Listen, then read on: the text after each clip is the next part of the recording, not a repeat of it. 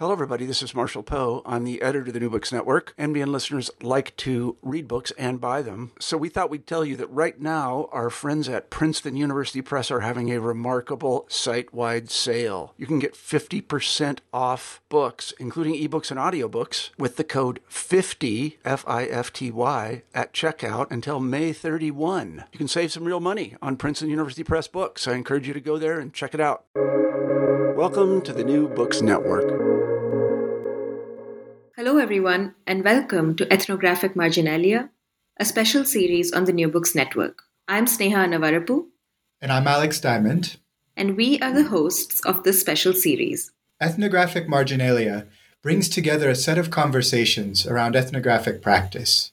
In each episode, we will converse with an ethnographer about their research design, process, and fieldwork experiences. This special series centers the dilemmas tribulations, mistakes, and pleasures that go into doing ethnographic research. We hope to use the conversations that transpire on this podcast as an opportunity to build community amongst ethnographers in various disciplines. Towards this end, we also have a website where we publish field notes, ethnographic essays, photo essays, and methodological reflections. Please visit our website, Ethnographic Marginalia, at www.ethnomarginalia.com to know more about how you can publish with us. We really look forward to hearing from you. Before we proceed with this episode, we'd also like to thank our sponsors the Ethnography Incubator at the University of Chicago and the Lozano Long Institute for Latin American Studies at the University of Texas at Austin. And on that note, let's begin. We are extremely fortunate today to be joined by not one, but two fascinating guests Dr. Victoria Reyes and Dr. Marco Garrido. Victoria is assistant professor of sociology at the University of California, Riverside, and researches cultures, borders, and empire. Her 2019 book, Global Borderlands Fantasy, Violence, and Empire in Subic Bay, Philippines, focuses on the everyday experiences of people living in a former military base that's now a foreign controlled semi autonomous zone of international exchange, using them as a window into broader economic and political relations and the continuously reimagined identities of the people living there. Marco, assistant professor of sociology at the University of Chicago, researches the relationship between the urban poor and middle class in Manila, highlighting the role of class in shaping urban space, social life, and politics.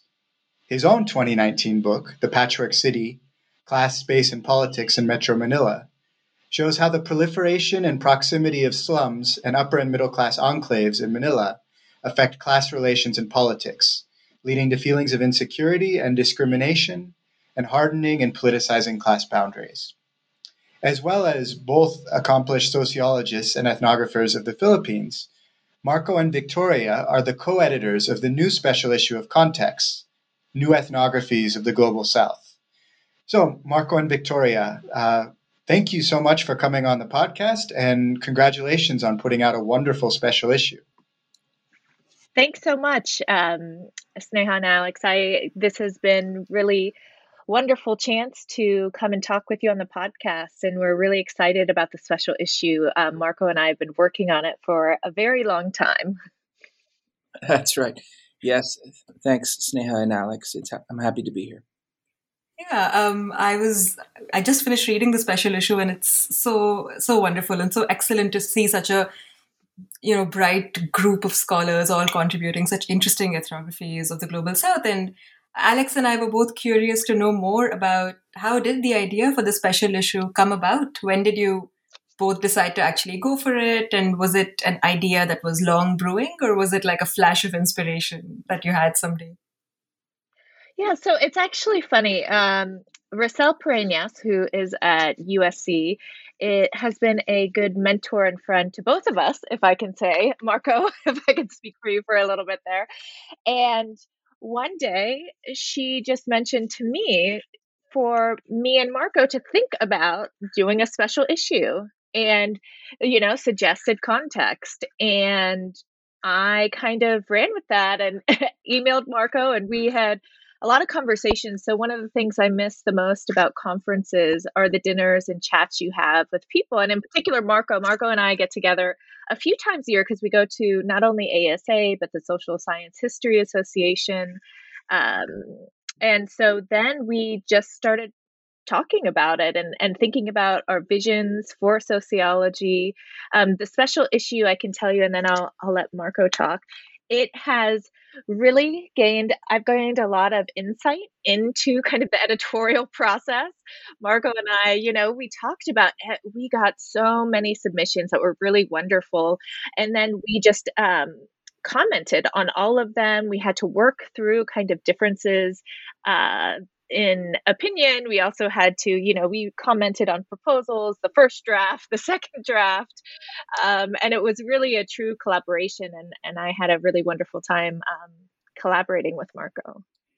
To add to what Victoria is saying, um, you know, I'd also say that the idea for a special issue like this one, or just to feature ethnographies of the global South, has been long in the making, has been long brewing. Um, yeah, for me, and, and perhaps too for Victoria, um, we've been cognizant of, of just how much good work is being produced by students, both international students and American students.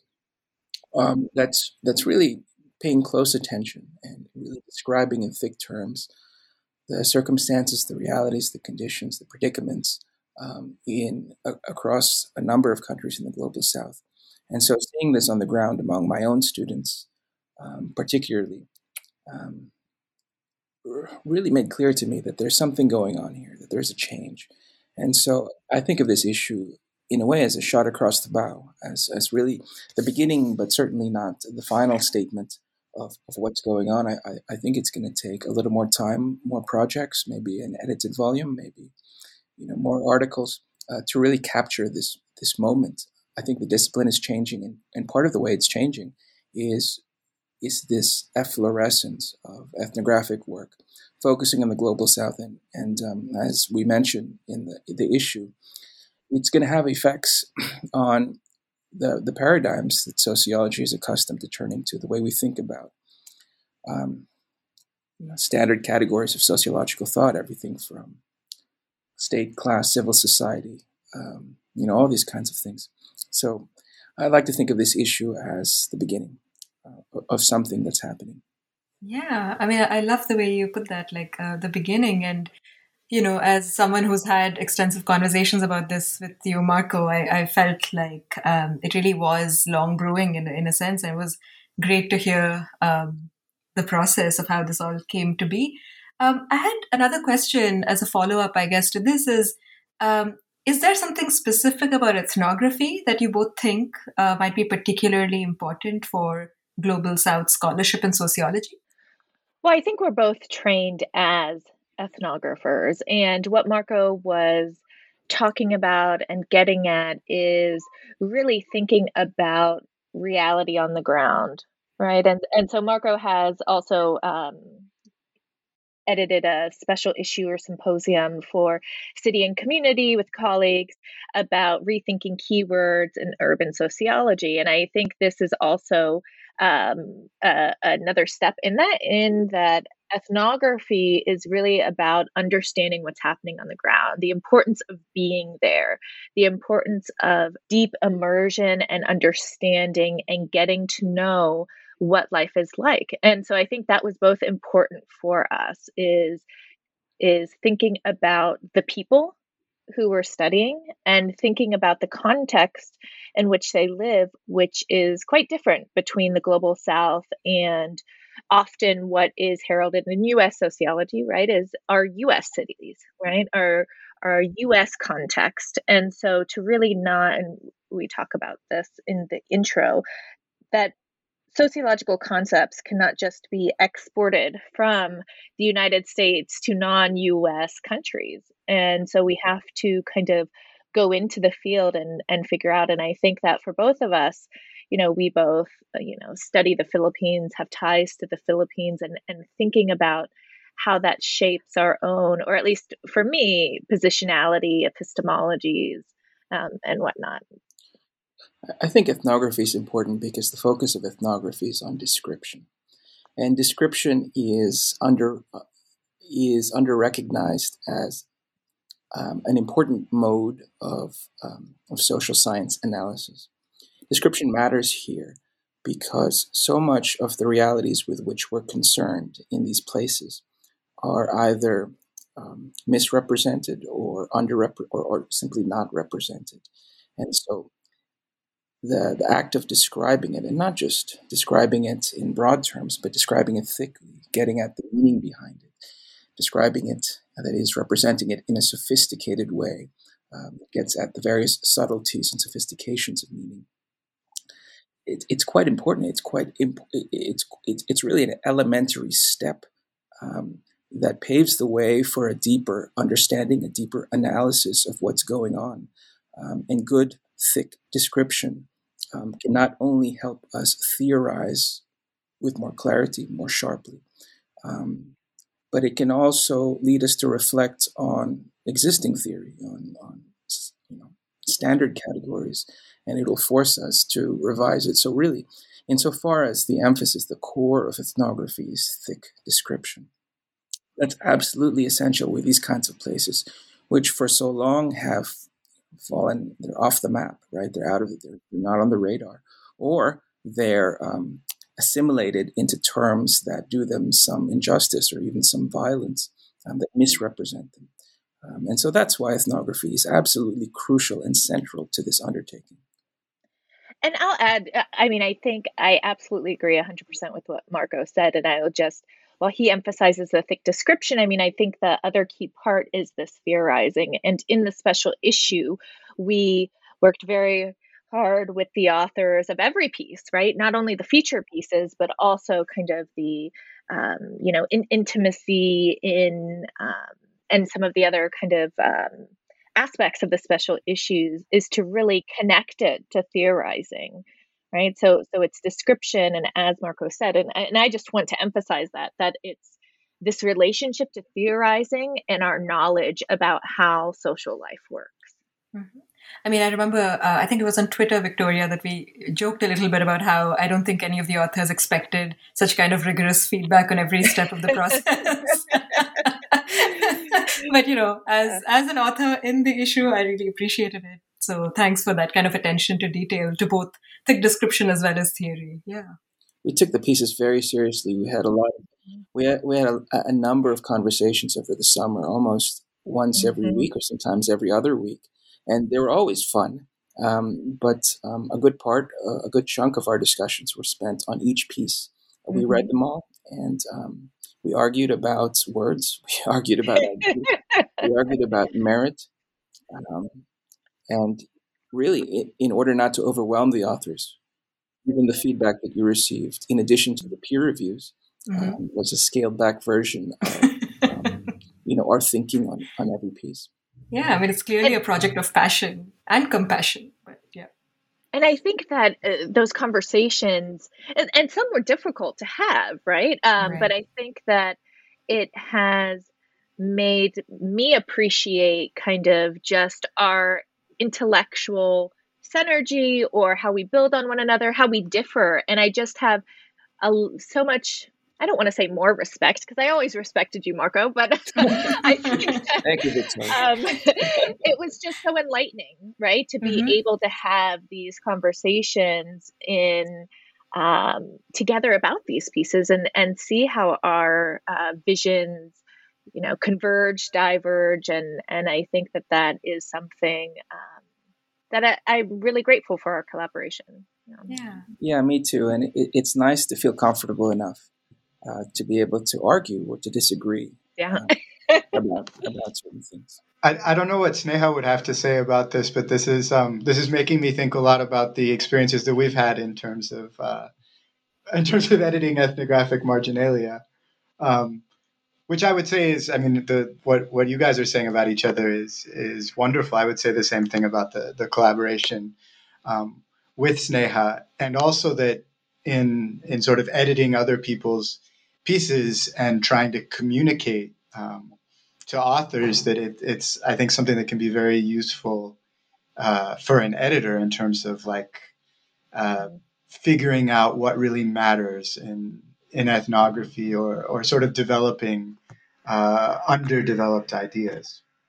Yeah, I think that's so important. Um, and it's a real skill that people have to learn, right? People joke all the time about reviewer number two, but I think that being able to give and receive feedback, um, especially because many of our um, the authors in the pieces are more junior although some are, are senior as well um, but even you know we talked about how do we give Burawoy feedback right like how do you do that um, in a way. And so so i just think that learning how to give and receive feedback is an essential part of our profession right? That's the bedrock of academia.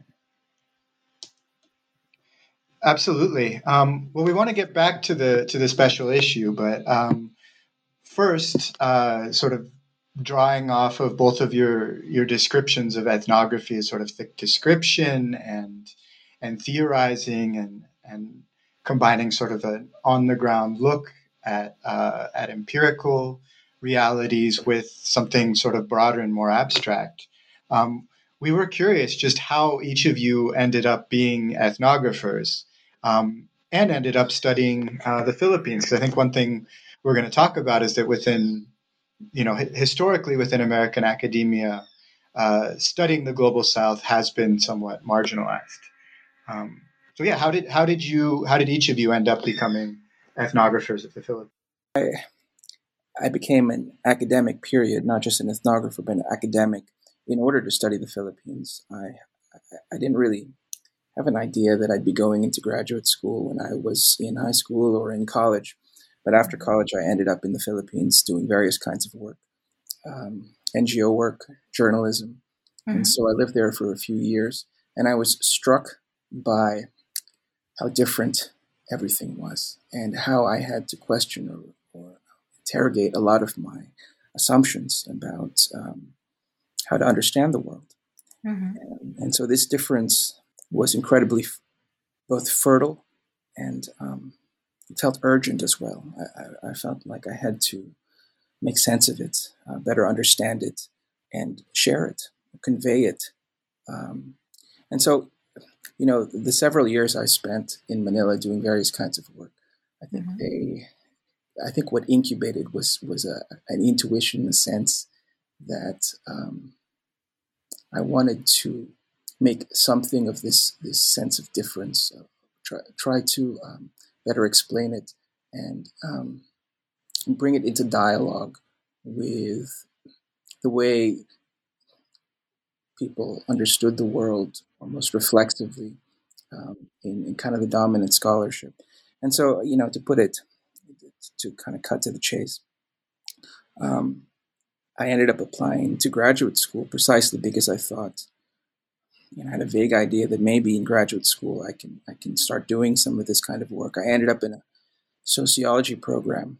Um, it didn't have to be, but I ended up in a sociology program, and it was very natural, like a fish to water, to to take up ethnography as a method precisely because um, the reason I, I applied to graduate school in the first place was to describe, to um, make sense of. Um, and ethnography to me is the most concrete is the most co- concrete method, the most concrete form of collecting data. It's data in its in its rawest, most natural form, not abstracted into numbers or to concepts or you know, it's simply you know organizing elements of experience um, in a way that that's suggestive, that's meaningful. Um, so I didn't really think about it much. It just feel it just felt automatic, precisely because the impulse, even to, to, to do the just to kind of do academic analysis, to be in graduate school, um, it, it, followed directly from that. So it, it wasn't a choice you know, there never there never was a choice, in other words, of you know, whether I'm going to do linear regressions or be an ethnographer. it, just, it, just, it was simply it was simply what felt right.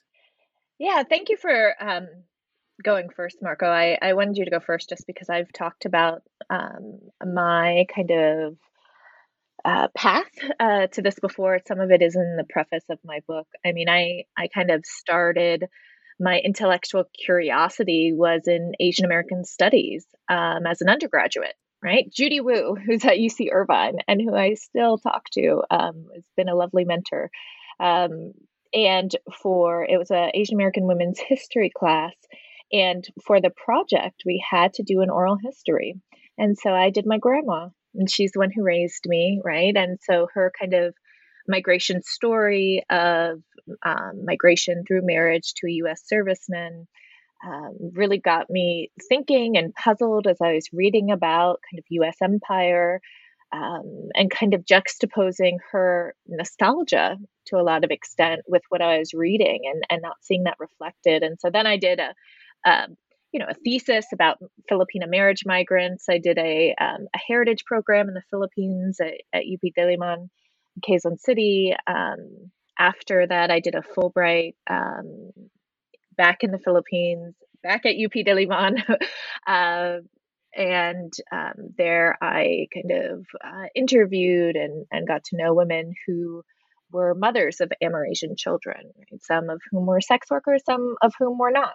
Um, and so it seems almost like a linear story that that led to my book, but in graduate school, it actually wasn't a linear story. Um, you know, it wasn't obvious to me that I would circle back to this puzzle um, and these interests I had.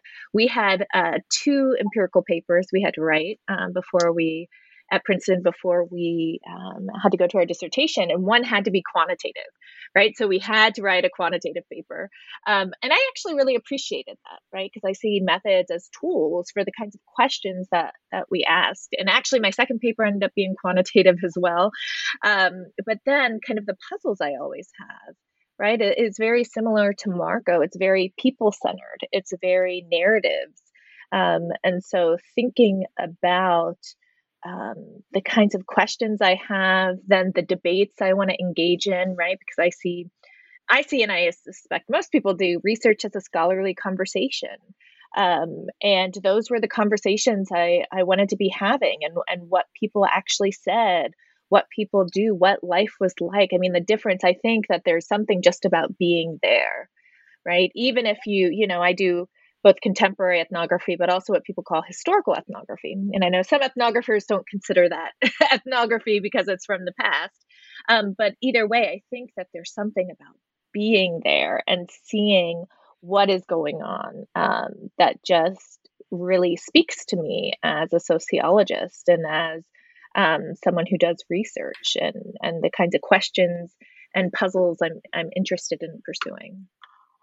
Yeah, thank you for that. That was uh, really helpful, and it kind of gets me to a question that I've been uh, uh, been very curious to ask you both. Is well, the trend currently in American sociology seems to be um, positive towards you know doing international fieldwork, and you know your context issue is uh, one step in that direction, for instance. But did you encounter pushback for doing international fieldwork in grad school here, and what kind of advice did you get, and how did you negotiate that? Yeah, you know, I, it, for me, I didn't get any pushback, right? I am very lucky to have incredible mentors, right? Miguel Centeno and, and Viviana Zelizer in particular.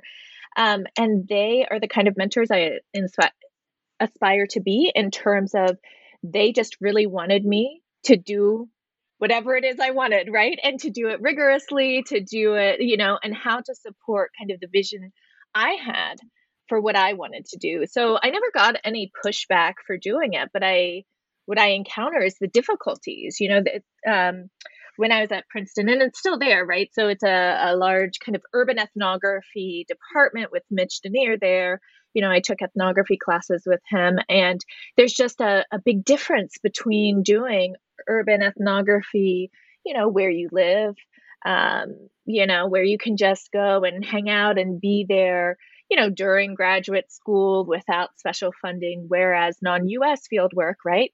I have to get funding, right? I have to be there physically. And this was all before Zoom and virtual, right? So I'm lucky I, I also didn't have to teach, right? We got full fellowships. And so I was able to just go and and and spend time there and and I would Skype with uh, with Miguel often to ask questions. And so for me, I think the pushback has always been um, just the frustrations of doing non-US field work um, in terms of how time constraints work, how being there works, the constraints to that. Um, and I also think, and you know, I think we may talk about this later in terms of just how to write our work, right? And how to publish um, non-US based field work and, and how to publish, I think, is is a different skill. But I didn't get any pushback and I try to be the mentor I the any pushback I kind of give is more to theoretical and methods of of my um, you know of the graduate students I work with, right? And and trying to help them be as rigorous methodologically, theoretically as as possible. So I'm I'm very lucky in that way that I was never discouraged from doing international field work. I wasn't discouraged directly, but there were currents of discouragement, um, both present in the department my grad school department, but also I think in the discipline and in, in conferences.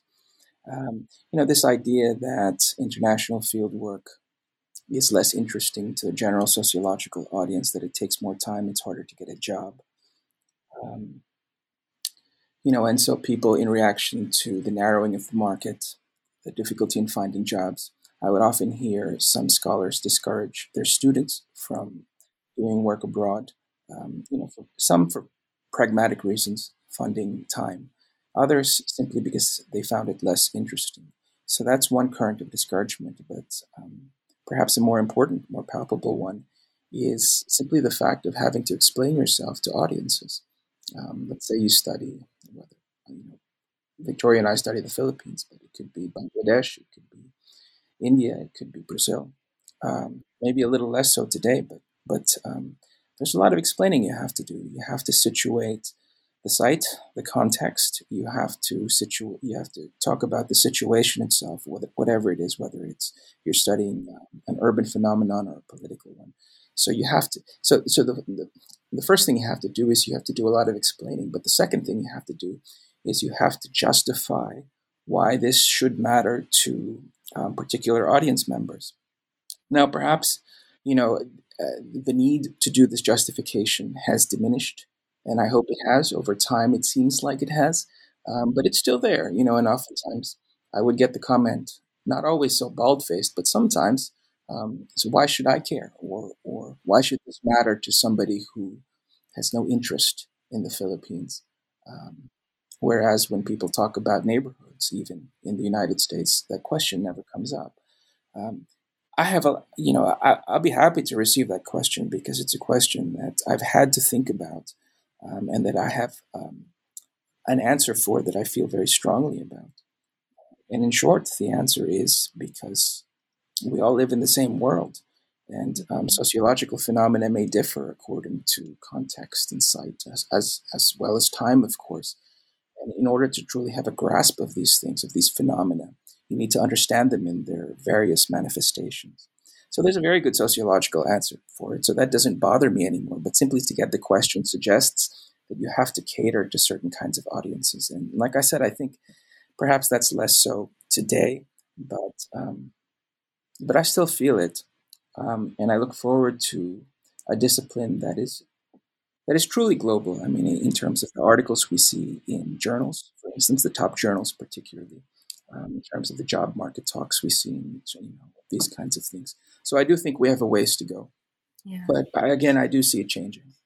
Yeah, and since you know Victoria, I think you also alluded to it, so I guess I'll just ask a question I'd saved for later, like now, uh, which is this this dilemma of I guess translation, and I'm not just speaking in terms of language, which is of course um, a debate in, in and of itself, like how much to write in a local language, but I guess this um, confusion about writing about India for like I work on India, so I feel this this dilemma about writing about India for an American sociology audience that has to be spoon fed every detail rather than writing for a South Asian audience that might already be more familiar with the context. And for instance, whenever I present my work, um, I have to stress that Hyderabad is a southern Indian city, but my American counterparts will just say Irvine or Houston or whatever, and I'm expected to know where it is or uh, why they're important cities or even neighborhoods, as Marco was actually just pointing out. So I feel like sometimes I feel like sociologists of the global south should get like extra word limit in journals or something to spell out the context. Um, but how how can we as teachers and members of the discipline, I guess, can, how can we start making amends um, to these kinds of insidious inequities that just remind students working in the global south that they're always going to be outsiders to the discipline? If you have any thoughts, both of you. Yeah, I, I mean, so I would agree with Marco in terms of publishing in our audience that that's where the pushback has been received. Um, you know, I, I see so the previous question I interpreted as more of like my own experience in mentorship and, and the actual process. But as I mentioned, like I think that publishing, there is this, as you said, you inter- you kind of term it this translation. Um, I don't know. To to some extent, I think another option is instead of kind of um, people uh, who are researchers of the global south having extra words or, or not having like we come to a point where they don't have to explain. I, I in fact think it should be almost the opposite is that everyone should explain their field site. Everyone. Why should we care about irvine? Right? And i think that that knowing the limits of our knowledge contextualizing our knowledge um, makes it richer makes how we understand the social world and its contours much more nuanced, which, you know, I believe in nuance. um, I, you know, I think that that could be something, right? Is, is pushing for people to explain their sites and it should be everyone, right? It shouldn't just be kind of global south scholars um, or scholars of the global south but instead we need to interrogate the limits of our knowledge even if you study irvine even if you study chicago right? Um, and and the chicago school that we have to contextualize and recognize the limitations and contours of knowledge production research. I think that's right. Uh, the issue for me is less empirical novelty. In other words you know, some contextualization, some situ- situating is is crucial, regardless of, of what site you study, what place you study. The issue um, is really about a framework that's flexible enough um, and capacious enough and uncertain enough to be able to accommodate realities that um, realities and analyses that are vastly different um, from the ones we often take for granted. Now, if we take seriously the fact that our concepts, our analytical frameworks, our approaches, maybe even our methods, are determined by our situatedness, our embeddedness in place and time. And so, for instance, thinking about the urban is influenced by the city of Chicago, insofar as sociologists, early sociologists, and contemporary sociologists take Chicago as a model. And so it's no, no surprise that the emphasis is on things like segregation, social isolation, race. Um, you know, insofar as there's that connection, what we need, um, you know, are, are, an acknowledgement that these frameworks might be narrow and that we need a more frameworks that are able to accommodate realities. In this case, you know, I'm talking about cities, but it could be politics, it could be other things, realities that look very different.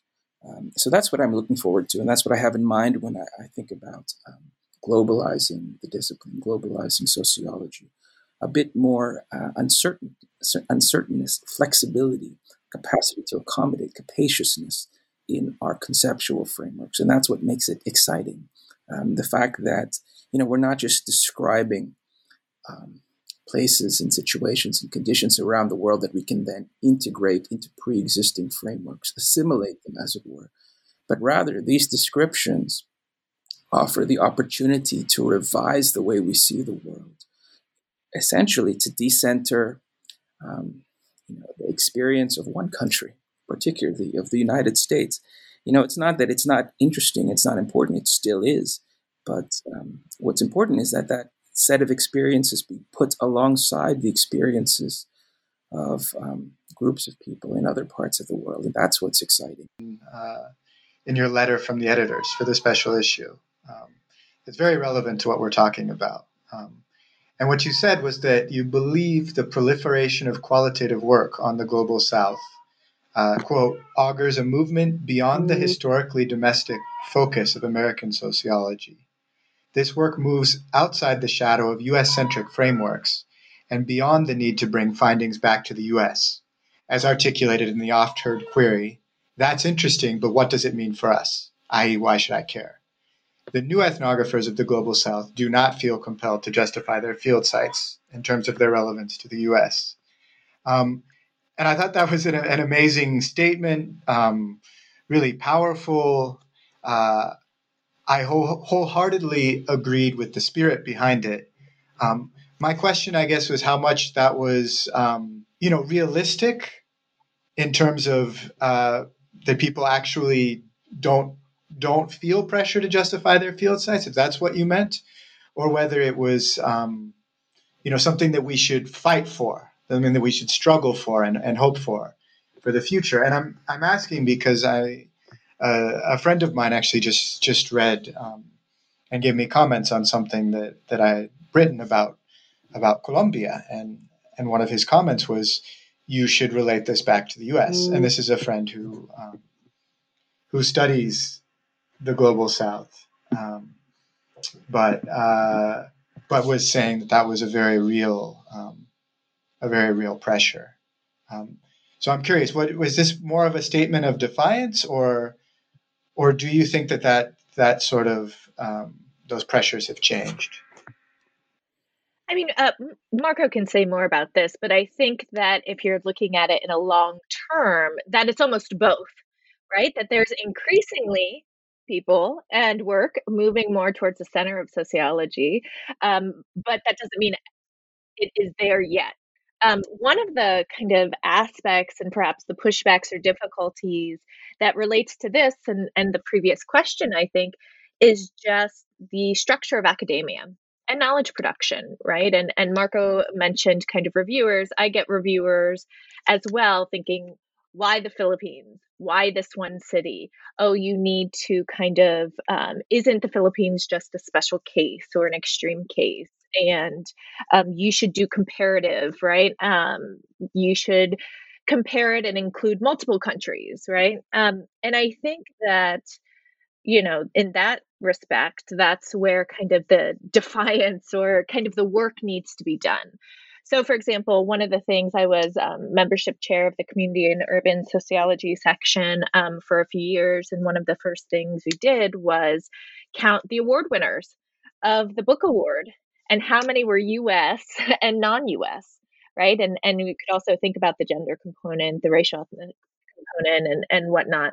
And I think that in order um, for the discipline to really change um, is to really think about the knowledge production and the journals. So right now, um, you know, one of the frustrations I I kind of have with sociology or, or in particular is people who talk about that something has kind of never been done before, right? And and that's how they get into you know ASR AJS and but Marco is very good at this right so I want to hear he's he's cracked that um and you know there are you know people in, in top programs who are doing global south work who, who have really paved the way but in fact a lot of people have done work on the global south and a lot of people have written but our discipline is so central around just a handful of articles about get, what's get written and and who is being cited and what journals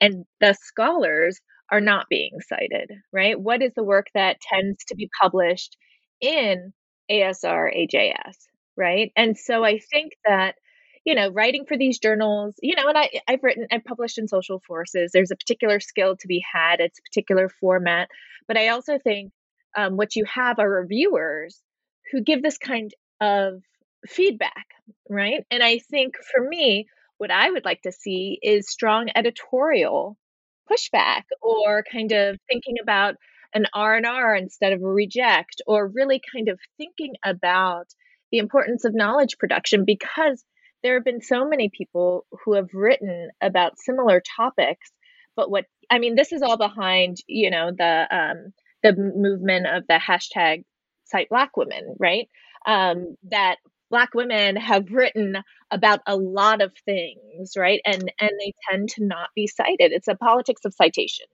right? It's the politics of academia. And so I think for things to really change is one is people um, who like Marco, like myself, like like all of you and like many others, um, following the paths paved way by people before us is to get into these positions of power and use our position to help translate that work, right? To help kind of think about what kind of scholarship is published, gets recognized. Um, yeah, so I mean, I could I could go on and on, but you know, Marco, um, I'm eager to hear your thoughts on this. Sure.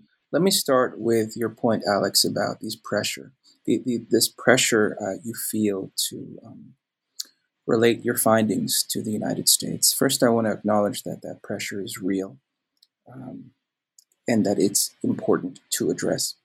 Um, but here's how I think about it, and, and I want to make a I want to make a distinction. So I think first that it's important to relate our findings to the United States. I don't think that's the same thing as as justifying our findings in terms of its relevance to U.S. scholarship or you or conceptual frameworks um, formed with the U.S. as a model. How we relate our findings to the U.S. is what's important. So one reason to relate it to the U.S. is simply, as Victoria pointed out, for strategic reasons, precisely because there is a politics involved in getting things published.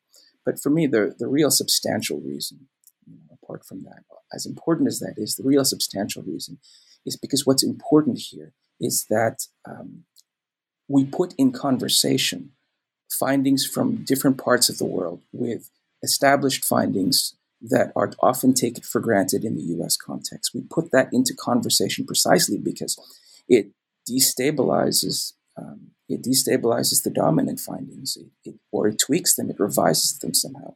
And it's that kind of conversation in which all the promise lies of a global sociology. Again, it isn't what, what, what I what I take us to be doing is not saying don't look at the US, look at the global south. That's not I don't think that's what we're saying.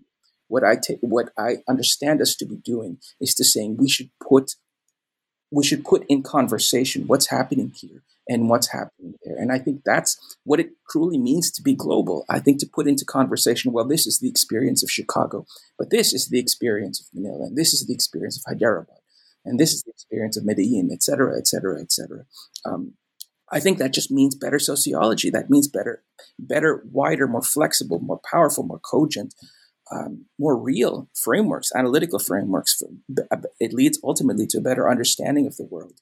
So relation is, is it's not a choice of should I relate or shouldn't I relate. I, I don't see it that way. It's, it's how we relate. You know, there can be a kind of relation insofar as it's slavish. In other words, um, you know, what I'm finding in Manila, let me describe it in terms of an analytical framework developed with reference to Chicago. That's not what I'm saying. It still matters that we relate, you know, findings in Manila to Chicago in order to talk about how how we see the urban and how that might need to be extended or revised. So, so again, what I'm saying is relation is crucial, but it's how we relate that matters, not simple justification in terms of that's an assimilation. That's not what I'm asking for. I'm, I'm, i think what we're suggesting is something much more cosmopolitan, but it, it mm-hmm. requires relation nonetheless. Yeah, I'm, I'm curious to know from both of you if there are conversations at the editorial level about, uh, you know, what Victoria was also saying. I completely agree. I think reviewer feedback is one thing, but I've found that editorial I think, um, oh God, for the lack of a better word, I'll just say editorial spine to really speak up for uh, global South ethnographies has been a bit lacking in sociology. And um, I was curious to know if you are privy to any such conversations happening in the discipline right now, or whether this is one. yeah, I mean, I could. Well, so first, I just want to follow up something Marco said, and then Sneha, I'll answer your question, which is sure. how I understand it and how I'm also understanding um, what Marco just said is that the relationship in comparison is theoretical, right? It's about theoretically understanding, you know, social life, the urban, and that's the means of comparison and also the audience, right? So, so the audience of ASR is a particular audience, right? The audience of US sociology is a particular audience. So I just I just wanted to kind of clarify how I'm thinking about that. I could tell you that I'm on the um, you know, Sociologists for Women in Society Publications Committee. And so we oversee Gender and Society, as well, uh, which is a flagship publication of SWS, and as well as the Network News, etc.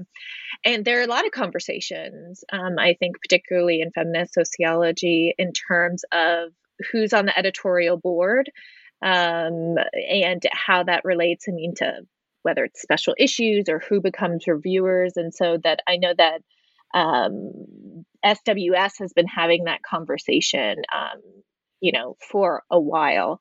Um, i can i um, have also been you know i'm on editorial boards of, of other you know journals and and usually that just means that i you know review a certain amount of manuscripts or or whatnot. But i think that um, that is one area that i have seen concerns and conversations. And often this is led by you know scholars who understand this kind of commitment you know i see it as a feminist commitment right? To thinking about knowledge production whether that be global south whether that be you know indigenous or black feminisms or something about the pluralistic um, vision of knowledge production and, and sociology um, but marco is a book editor of ajs so he might have a more insight into that but i can say that as on publication committees right that that has been something that has been raised. And that's why the reviewer boards, like the editorial boards, are so important because they are often serve as reviewers. And so thinking about who gets invited to serve and who are, is reviewing, who is the editor, and that sort of thing. Yeah, it's a tricky question, Sneha, but it's also a really, really crucial one. And um, it's too bad that it, we don't reflect on and contemplate and argue about this this particular issue more in the discipline, that it isn't more central. I mean, editors make choices, and they make choices according to their tastes. And tastes are developed as a function of who the editors are as people. And people, as we know, are embedded in particular milieu. Um, you know, it's not just a matter of identi- identifying the kind of variables that um, that make them see the world in a particular way, but the fact of the matter is, their taste really is a function of who they are and what their experiences have been. And so they tend to reproduce themselves, in other words, right? So whether it's the editor of a book review or editor of a journal who makes selections on what gets published or not, there's it's not just a, matter of subject or topic; it's a matter of style, you know, or intellectual approach, or even method. You know, does this look like the kind of work that I can see myself doing that I think is good work, quote unquote, good work. I mean, that's a very, you know, to make those kinds of judgments really comes from very particular places. The problem is people universalize their tastes. They don't say, you know, this is my taste and I think this is good. They say, this is good work, period. In other words, this is what sociology is and what it isn't. And so that often makes them blind to work that's different and new. And yet, the discipline starts to die if it's not rejuvenated mm-hmm. precisely by what's new. So there always needs to be a kind of revolution. Uh, and, you know, all the kings and queens need to be beheaded, they need to be toppled. And, you know, it's going to happen to us as it, as, as it, as it should happen now. Um, unfortunately, people like power. so there's a broader dynamic here at work. Um, but to, to your point, the kind of articles that get selected um, you know, the kind of books that get reviewed. All of these come that come, the, all these choices come down to the taste of, of, of, of, a set of people, and it's important that um, it's important that this taste be challenged. Um, at the same time, it's very, very hard to do precisely because we don't talk about it enough in the discipline. We have this idea that judgments are somehow objective. Um, in, in, a way, we know that they're not, but we act like that they are. So, um, you know, I, I, I simply wish that this were a topic for public debate more than it is. Yeah, I, mean, and I think that um, one of the ways in which so so on one hand i absolutely agree with what marco said and and there is a level of taste um, but i also think that there are structural things that can happen right in terms of you know rotation of editor editors right? Rotation of editorial boards um, and thinking about that. I know that one of the things that, for example, um, Black Lives Matter has helped bring to the foreground more is so and i'm on another publications committee i'm on a lot of service uh, for um, for psa the pacific sociological association and for example if you notice there are certain you know um, like sage for instance whenever you go in and you register as a reviewer or author you don't collect demographic information right? Um, but now at least i have you know bring up the importance uh, you know and other people have long beforehand so you can track you know who is doing the reviewing and who is and i think that that there needs to be a broader commitment to these kinds of things and and i think that you know that there is this stumbling block of of objectivity um, quote unquote and thinking about what is good sociology, what is not. Um, and I think, as Marco said, that there's always revolutions and pushbacks and, and that sort of thing. Um, and actually, change shouldn't be kind of piecemeal and it shouldn't be slow. Um, but I think that there are opportunities and ways in which we can kind of help structure the discipline. And so that's why it's important. Oh, okay, so I don't want to get on a, a soapbox. But i you know i'm on uh, i'm going to be on you know i'm on the nomination slate for committee on committees for asa and i think those are so important because it matters right? It matters who is in the decision making role and what are people committed to? Um, and so I, so I think that it's absolutely a matter of taste, but not only that, how it's shaped by our graduate training about what good sociology is, how it's shaped by how we write and all of these things. But I also think there there are ways in which we can kind of change the structure to help encourage you know these movements and and how marco frames it revolutions that can occur even after us right because i'm sure everyone could critique us right? Where no one's perfect. That's, you know, we have our own blind spots, right? Um, yeah. So anyway, sorry, I didn't mean to interrupt, but I just wanted to to kind of follow up on what Marco said. No, thanks. That's actually great. I was just going to say that um, I love that I've put both of you on the spot, and I myself am leaving sociology as a discipline and moving to an interdisciplinary program. So I'm like, hey, why don't we both comment about very controversial issues? And yeah, so sorry about putting both of you on the spot, but um, thanks. This is very, very We don't see you as leaving we still count you among us. well, and so that's part of it, right? Is right. why are people not considered sociologists anymore who go to mm-hmm. interdisciplinary mm-hmm. departments, right? Mm-hmm. Like there's a reason also for kind of the kinds of work being done and who gets kind of hired and it's all politics right.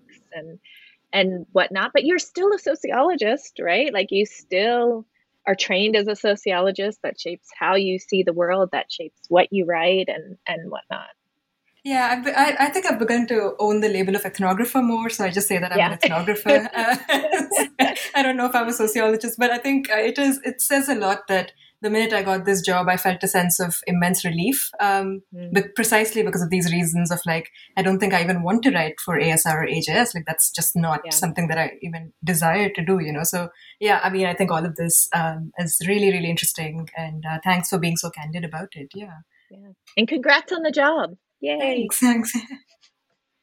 yeah, congratulations. Um, and let me ask a question on behalf of uh, all of the the graduate students without jobs um, who may who may be aspiring yeah. to them. Um, so uh, a selfish question, um, I think there's um, you know you both made a number of really important points, um, and there's there's a tension I think between uh, beheading the kings and queens, between challenging people's tastes um, and actually positioning yourself to get a job. Um, and I'm sure that a lot of uh, ethnographers of the global south sort of feel this. That's, you know, that's that's how we end up um, maybe feeling like we have to to direct our our analysis to a U.S. audience or or so, always refer back. Um, so what um, what advice, even aside from sort of the political challenge of of changing this, what advice would you two, who are um, who are both very successful, uh, I think I would call you early career scholars doing wonderful work in the global South. Um, what advice would you give to uh, global South ethnographers looking to establish themselves in terms of in terms of dealing with that tension? If I had one piece of advice, I'd say um, start identifying like-minded people within the discipline, whether they be other graduate students or um, early career uh, professionals, and to start working with them even just to keep contact, stop, start forming these intellectual networks, start having conversations with them, maybe even start collaborating with them, whether in organizing conferences or putting together things. Don't be shy about your intellectual vision. Seize it, find other people who share it or who are more or less on the same page, and start doing things that create space for other people. This is the whole point behind the special issue. It's an attempt to create space. Like I said, it's a beginning. It's certainly not the end. It's a beginning. It's an effort to create space. Um, and I personally, you know, I, there's a reason why um, a lot of the people we, um, a lot of the contributors to the volume are junior, either graduate students or early career um, sociologists. Um, it's because, um, you know, it's because in some ways they're more open to to participating in this space, the more invested in creating this space.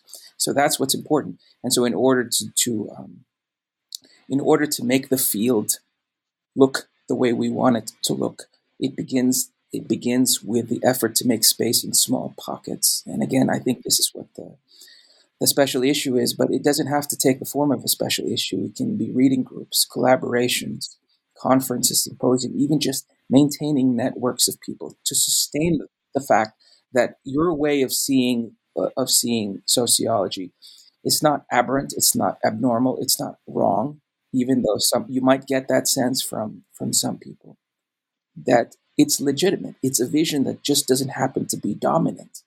That doesn't mean it's it's mistaken.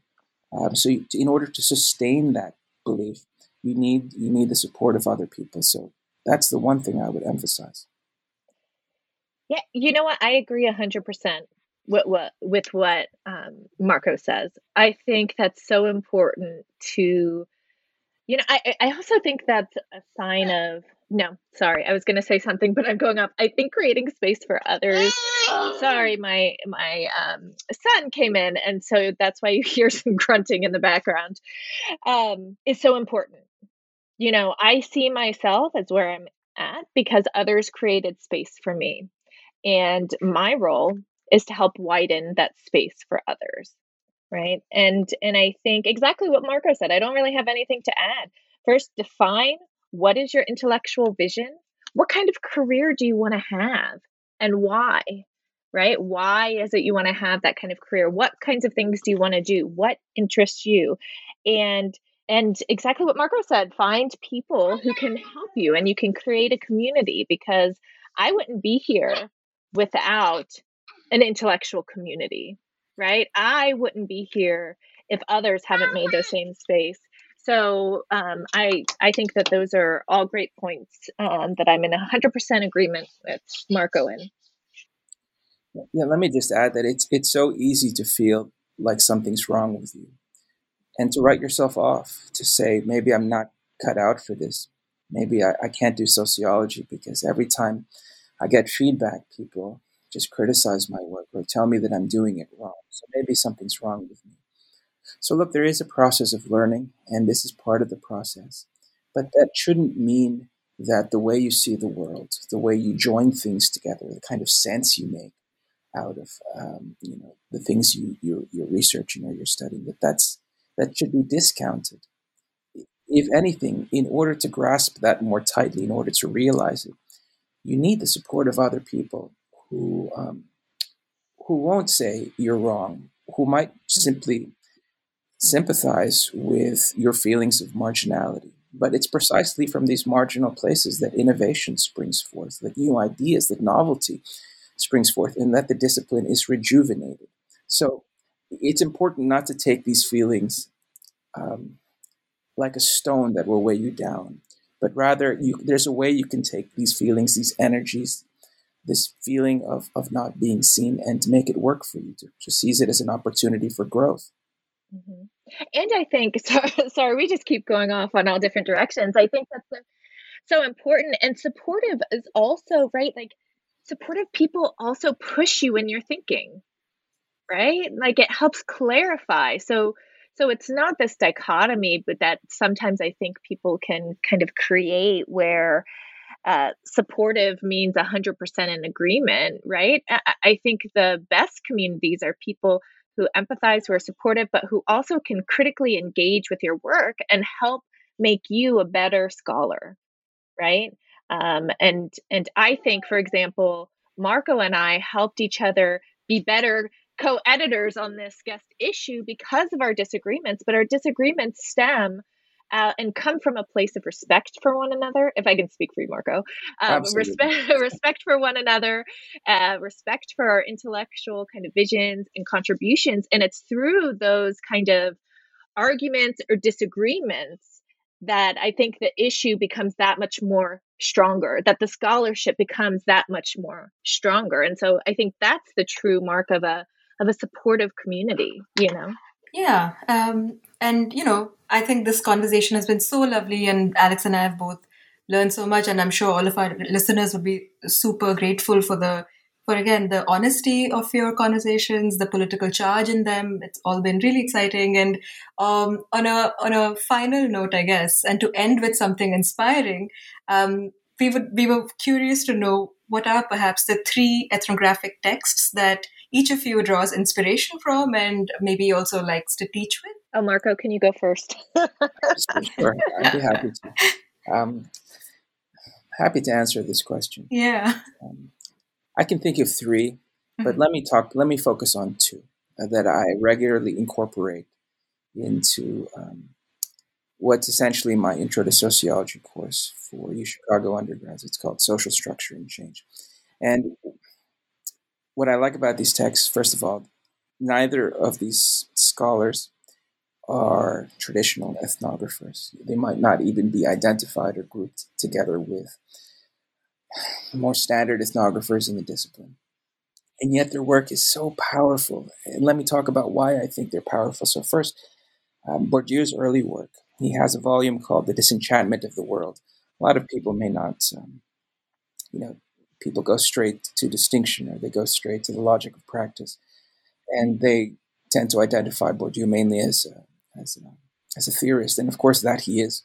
But he, his early work um, he was an ethnographer of the urban poor in Algeria. And so his early work, uh, culminating in the, the volume The Disenchantment of the World, is simply, you know, it, it's a mix of theory and ethnography, uh, a description of the lives of the urban poor, their time horizons, their space, housing, uh, you know, all these topics that are, are, are very, very important. But the way he blends both it's not just description description becomes becomes analysis becomes theory and so that line becomes blurred and I, and I love that and I think there's something true that you really can't separate ethnography and theory it's not simply a matter of, of simple description uh, the description itself becomes a form of theorizing and that's nowhere clearer or, or better done for me than in that early volume the, uh, the 1970s volume of this, the disenchantment of the world the subtitle I also love. It's called The World Upside Down. And so, you know, so that's one. So I teach, I teach essays in, um, I teach essays from that volume. From that, so that's Bourdieu. The, the second, the second quote unquote ethnographer is Fanon, uh, Frantz Fanon, particularly Black Skins, White Masks. It's such a powerful, powerful, powerful um, testament, really. I mean, um, I don't know if you'd call it autoethnography, maybe it defies those kinds of conventional classifications. But what strikes me about that is simply its raw power, um, its honesty, a kind of, uh, uh, there's a, a complete absence of any kind of filter or, or, or self protection, any effort to guard himself from judgment. In fact, he invites it. He's almost, it's almost provocative in that way. Uh, he talks about his his racialized desires. You know, I mean, the, the center of the book is this question Is it possible to love somebody without race getting in the way, in a non racist way? Um, and, and ultimately, his answer is no. But um, the book wrestles um, by engaging with various literary treatments or various autobiographies, but also with his own experiences, it wrestles with this question, with the question of desire. And the desire should be that thing that is free of race. It should be the thing that's purified of it. But it's but it, it keeps coming back to the fact that it's not. That even in desire we find ourselves imprisoned by these racial schema. Um, and again, the potential that I think is largely untapped in sociology, at least, that I see in the Fanon, is its um, oh, its complete sensuality. You know, I mean, the power lies not in stringing together um, a number of propositions or in conceptualizing this or that in formal terms. Its power lies in its um, how you know how it just wraps you in. It, you know, it completely engulfs you. It makes you feel what he's feeling. And that's a form of knowledge that ethnography is uniquely suited to convey, uh, but in my opinion, has been sorely un- untapped um, in sociological work of ethnography. So, I mean, those two uh, top my list. Uh, yeah, so this question I think is really difficult for me. And it's funny how um, sometimes we can be very in sync. So I, you know, the question at first was thinking about like teaching. And when I one of the classes I regularly teach is classical theory. Um, you know, and I published on classical theory uh, in terms of the importance of, you know, how do we go beyond a token addition of Du Bois to classical theory, you know, syllabi.